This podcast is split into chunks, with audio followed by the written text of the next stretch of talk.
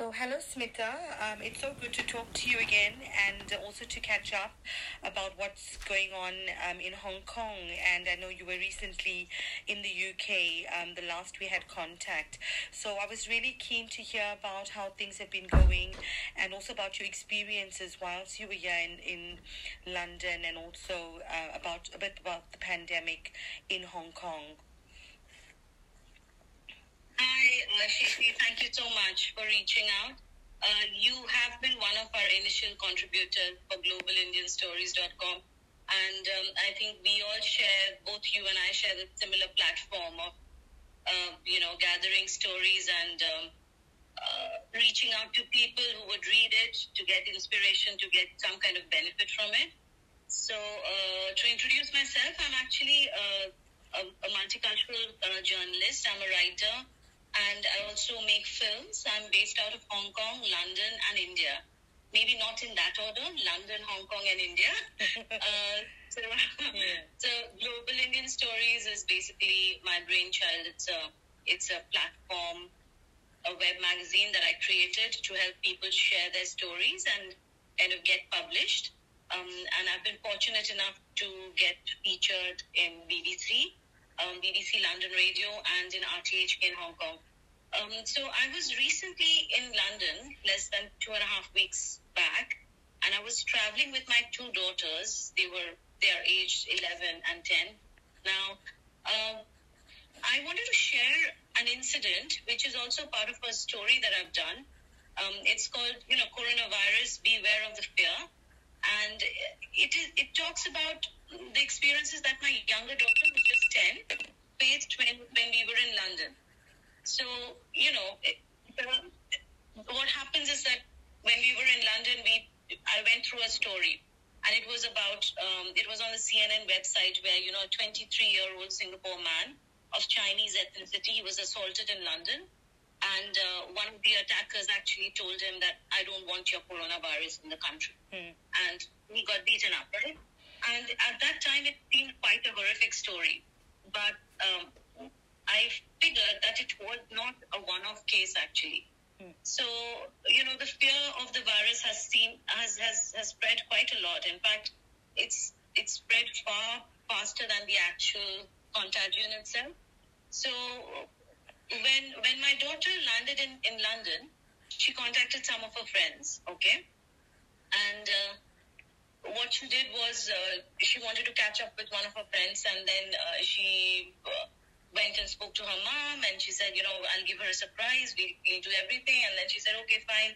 How long, you know? Uh, and then this whole concept of um, how to plan on the surprise happened, and then she came and told me that you know she was very excited to meet her mom. So um, her mom actually picked up my daughter, and uh, when when she was driving back, she's she started the conversation aren't you from Hong Kong where they, where they have this virus thing? So uh, Shreya kind of understood that uh, my daughter's name is Shreya. She kind of understood that she wasn't well informed, so she said, "Oh yes, um, you know, it, it is called the coronavirus or the COVID nineteen. Mm. And then the lady just stopped the car and she said, uh, uh, "You know, you you have infection. I can't take you home." So Shreya Gandhi said that, you know, actually they've checked us at the Hong Kong airport mm. before we boarded the flight, and then we've also got checked in London.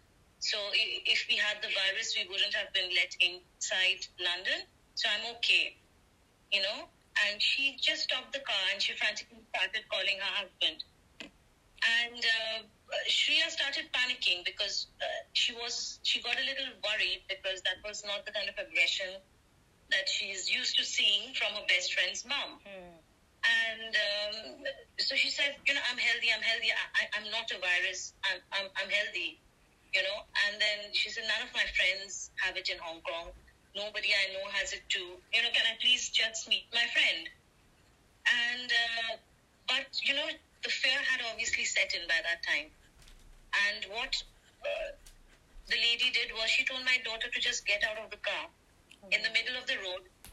And at that point, it was a rainy day. So, and in, in Shreya's excitement, she didn't even bother to charge her phone. And she just had about, you know, 2% battery. I think it was firstly a pretty inhuman thing to do. Yeah. It was also unlawful. Yeah. That as an adult who took the child from me was actually leaving her in the middle of the road without even bothering to give me a phone call. And then uh, she got scared. Um, and then what she did was she just called me and she said, you know, she was very panic stricken. She had 2% charge on her phone. And she just called me and she said, you know, I, I've, I've been, I'm just in the middle of the road and uh, this is where I'm standing in front of a house. This is the number of the house. Can you please come and get me? Mm. And uh, and then the, the lady just drove off.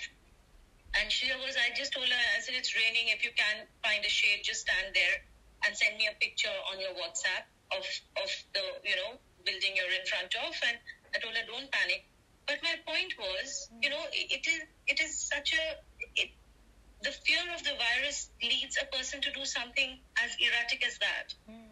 She doesn't have fever. She's a healthy child, and you know, it, it is. She kind of explained it to the person that I have been tested, I have been checked, and all these stories about people attacking people for absolutely random reasons, like uh, they look like Chinese or they've come from a, from a Hong Kong, which is a separate island altogether, and it is it has recorded the lowest number of virus uh, coronavirus cases because the government took very very strict measures to contain it. Mm. But these things did not really matter to her when she did something as horrific as just leaving the child out in the middle of the road and you know driving off, calling her a virus, and she didn't even know what the virus was called. Yeah.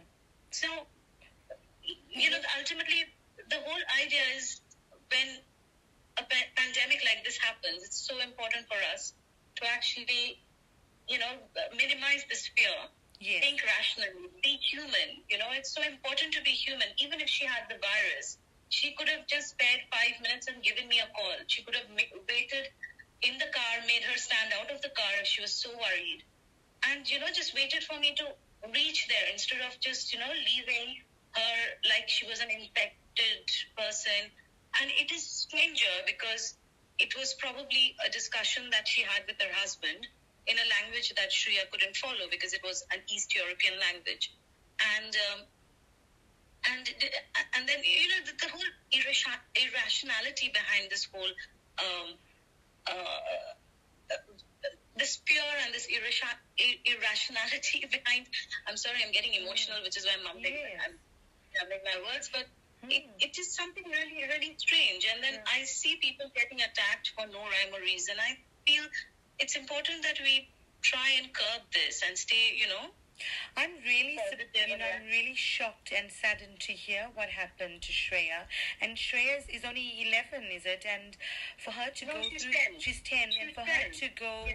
Through something like this in, in, in, in England, where she's, you know, she she used to live in England, then you then you travelled back to Hong Kong, and for her to experience this um, from someone that she knows, I think it was really, it, as you said, you the words you put it in was it's so humane, and I think it sounds like the parent behaved in quite an irrational way, and I think what comes out of this is what we've been talking about. So from the outset, I've been talking about nine, nine weeks um, on coronavirus on various hospital channels in the UK, and we had spoken about xenophobia very early on, and we'd spoken about coronaphobia and chronophobia. So if we touch on xenophobia, I think this is clearly a case of xenophobia and chronophobia, what you've just explained. And I think um, you're right. You know, you know, she should have behaved in a more rational way, and also, uh, you know, taken time out to actually make sure Shreya was safe and discuss it with you before actually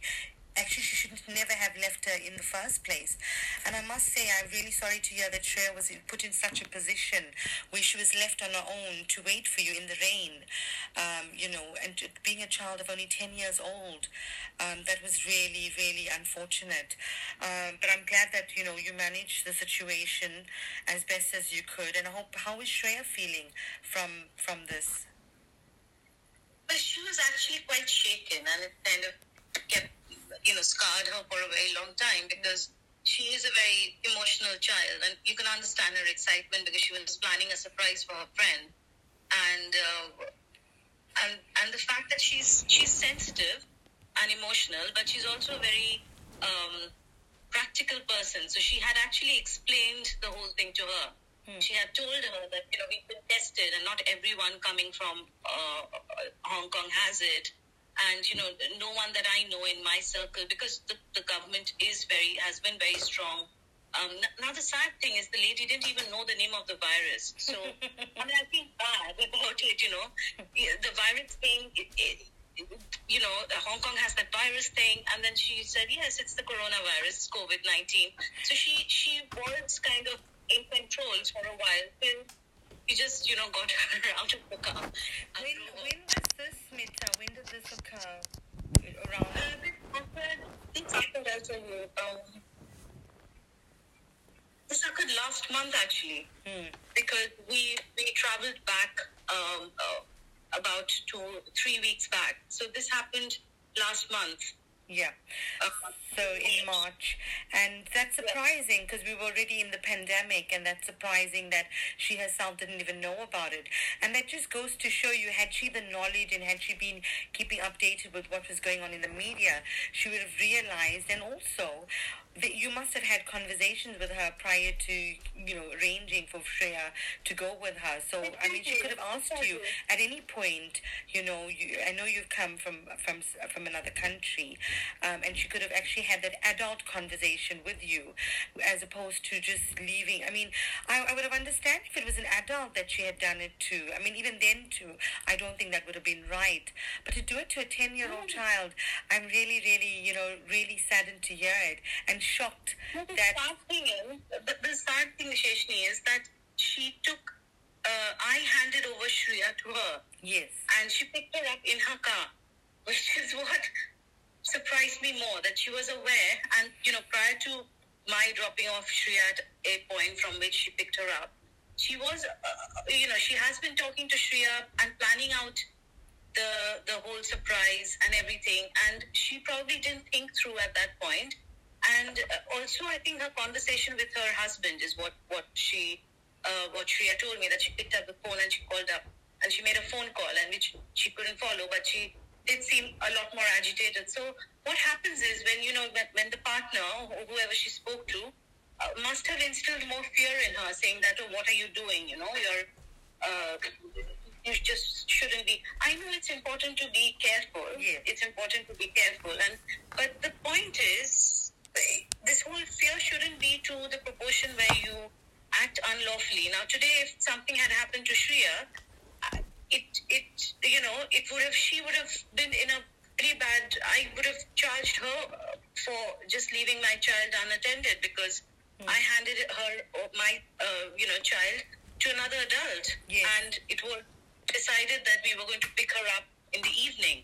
Yes. And, uh, and within the next 10 minutes, something like this takes place, and something like people just become irrational and erratic, is is what um, I think the whole. Uh, you know, this is what I think should just be stopped. And yes. I think very early on when I spoke on radio, we spoke about xenophobia. It started already in January where people in, in London were being um, targeted and there were racist attacks. And I even saw it um, in the uh, with the families and the school where my daughters are. So, and I had spoken about it on Hospital Radio Bedford with a Poco Pare. And he also um, spoke about, um, and him and another radio presenter spoke about their experience even in the tube stations in London where when they were surrounded by Chinese people or anyone that looked foreign, um, people actually moved away from them because of the xenophobia and this racism. And as you said, you heard about people being assaulted. So very early on, and they and they were speaking about it because of the lack of knowledge. Oh, the coronavirus, it's a Chinese virus. So if you're foreign, if you look anything Chinese, um, if you come from that place, then you've got it, which is actually it's misinformation. It's it's unlawful, it's inhumane, it's against human rights to be racist towards um, any one um, ethnicity. Um, and also, if people are educated, they'd understand that that's not the way you would get it. You know, you would get it if you know that person's got symptoms or if they've traveled from a high risk country, and also if you're in very close proximity with them. So your daughter exactly. clearly was not mm-hmm. showing any of that. And also, you yourself, yeah, when you spoke to her, when you handed Shreya over, you would have she could have asked you those questions if she had the knowledge and if she had that understanding and if she really was mm-hmm. concerned. And just on the other point, can I just say, Smita, the other one is a fear. That's what you said. So coronaphobia yeah. is where there's this intense fear, anxiety, and panic when the pandemic started. Because obviously we all are now worried about, because we know about this contagion, this contagious um, coronavirus that people are getting and that about 3.4% that are dying. And we know we've got up, to date over 2.3 million cases worldwide and over 100,000 people that have died globally. So I think it, people are concerned about it. So I do understand that. But if we look, there's a diagram of the psychology of uh, the pandemic. And initially, we all are in this phase of this um, the fear. And then the next one right. is the learning and the growth phase. So I think probably mm-hmm. when when this happened, it, uh, I assume if it was in March, that was when we were in the panic phase. So that was the fear phase where everyone was quite um, aware that there was this virus, there was something going on, and that we were in a pandemic. So I think um, I've done an article actually which came out um, on the 10th of April in the Asian Journal of Psychiatry, um, and I did that with mm-hmm. Dr. Ahmed. Uh, he's in from Kuwait, Dr. Dr. Ahmed Naguy, and BB, mm-hmm. Um, and it's it's about the the title is about uh, coronaphobia and chronophobia, a psychiatric perspective.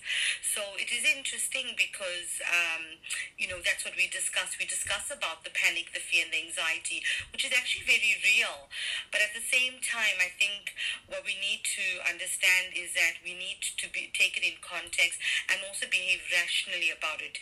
Yes, we're all going to have that fear and panic, but the only way in which we can actually prevent this is by being educated, having that awareness of what coronavirus is and how you can actually get it, and then prevent yourself yeah. from getting it.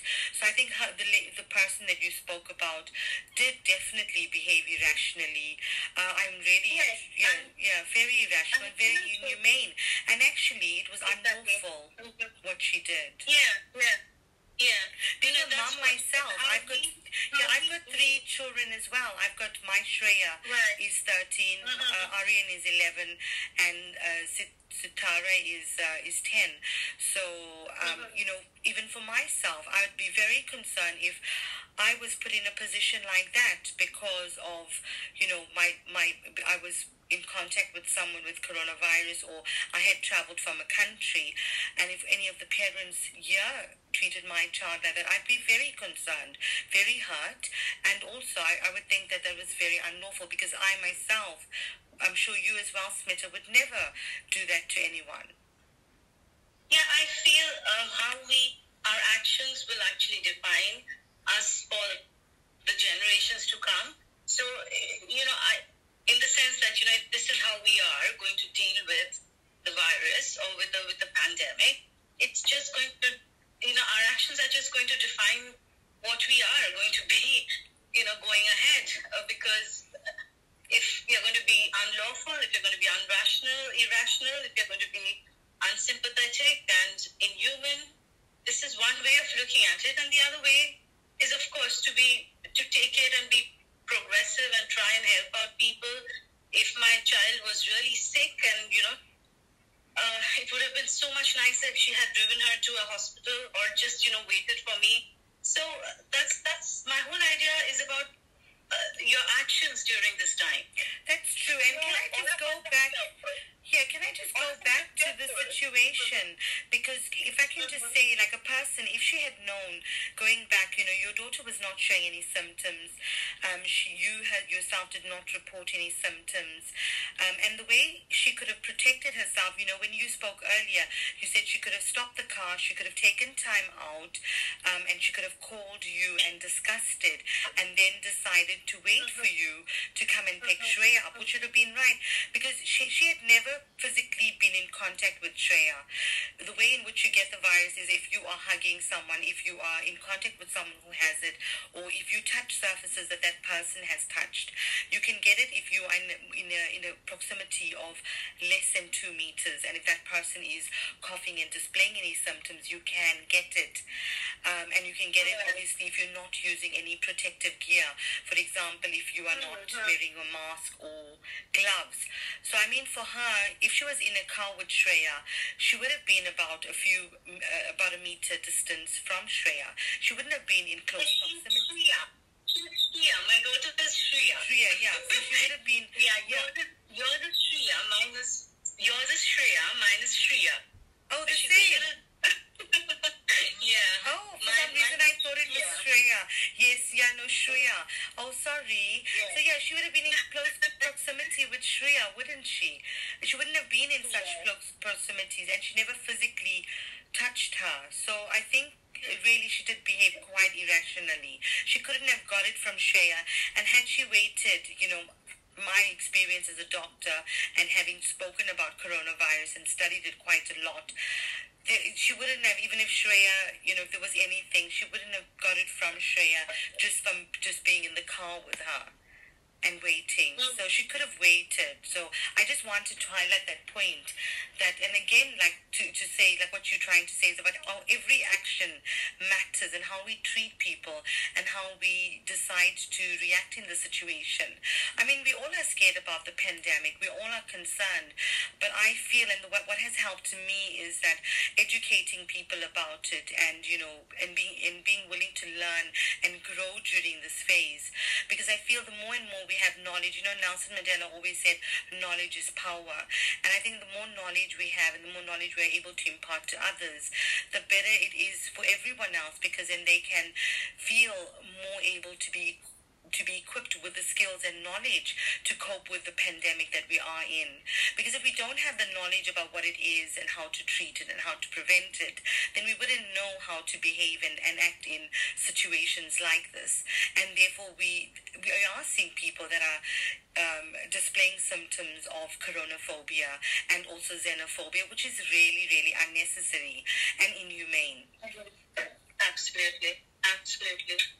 I completely agree with you. Yeah. And uh, which is why I've also kind of uh, started a series called Lockdown Diaries in in the webzine, and it is about positive stories and how we can actually, you know, fight our fears and actually reach out to people, uh, especially in countries where you know you you need uh, help. I mean, there's this huge, sizable, marginalized population that gets terribly affected by lockdowns and you know daily wage earners who can't really sustain themselves if there's a lockdown for weeks on end.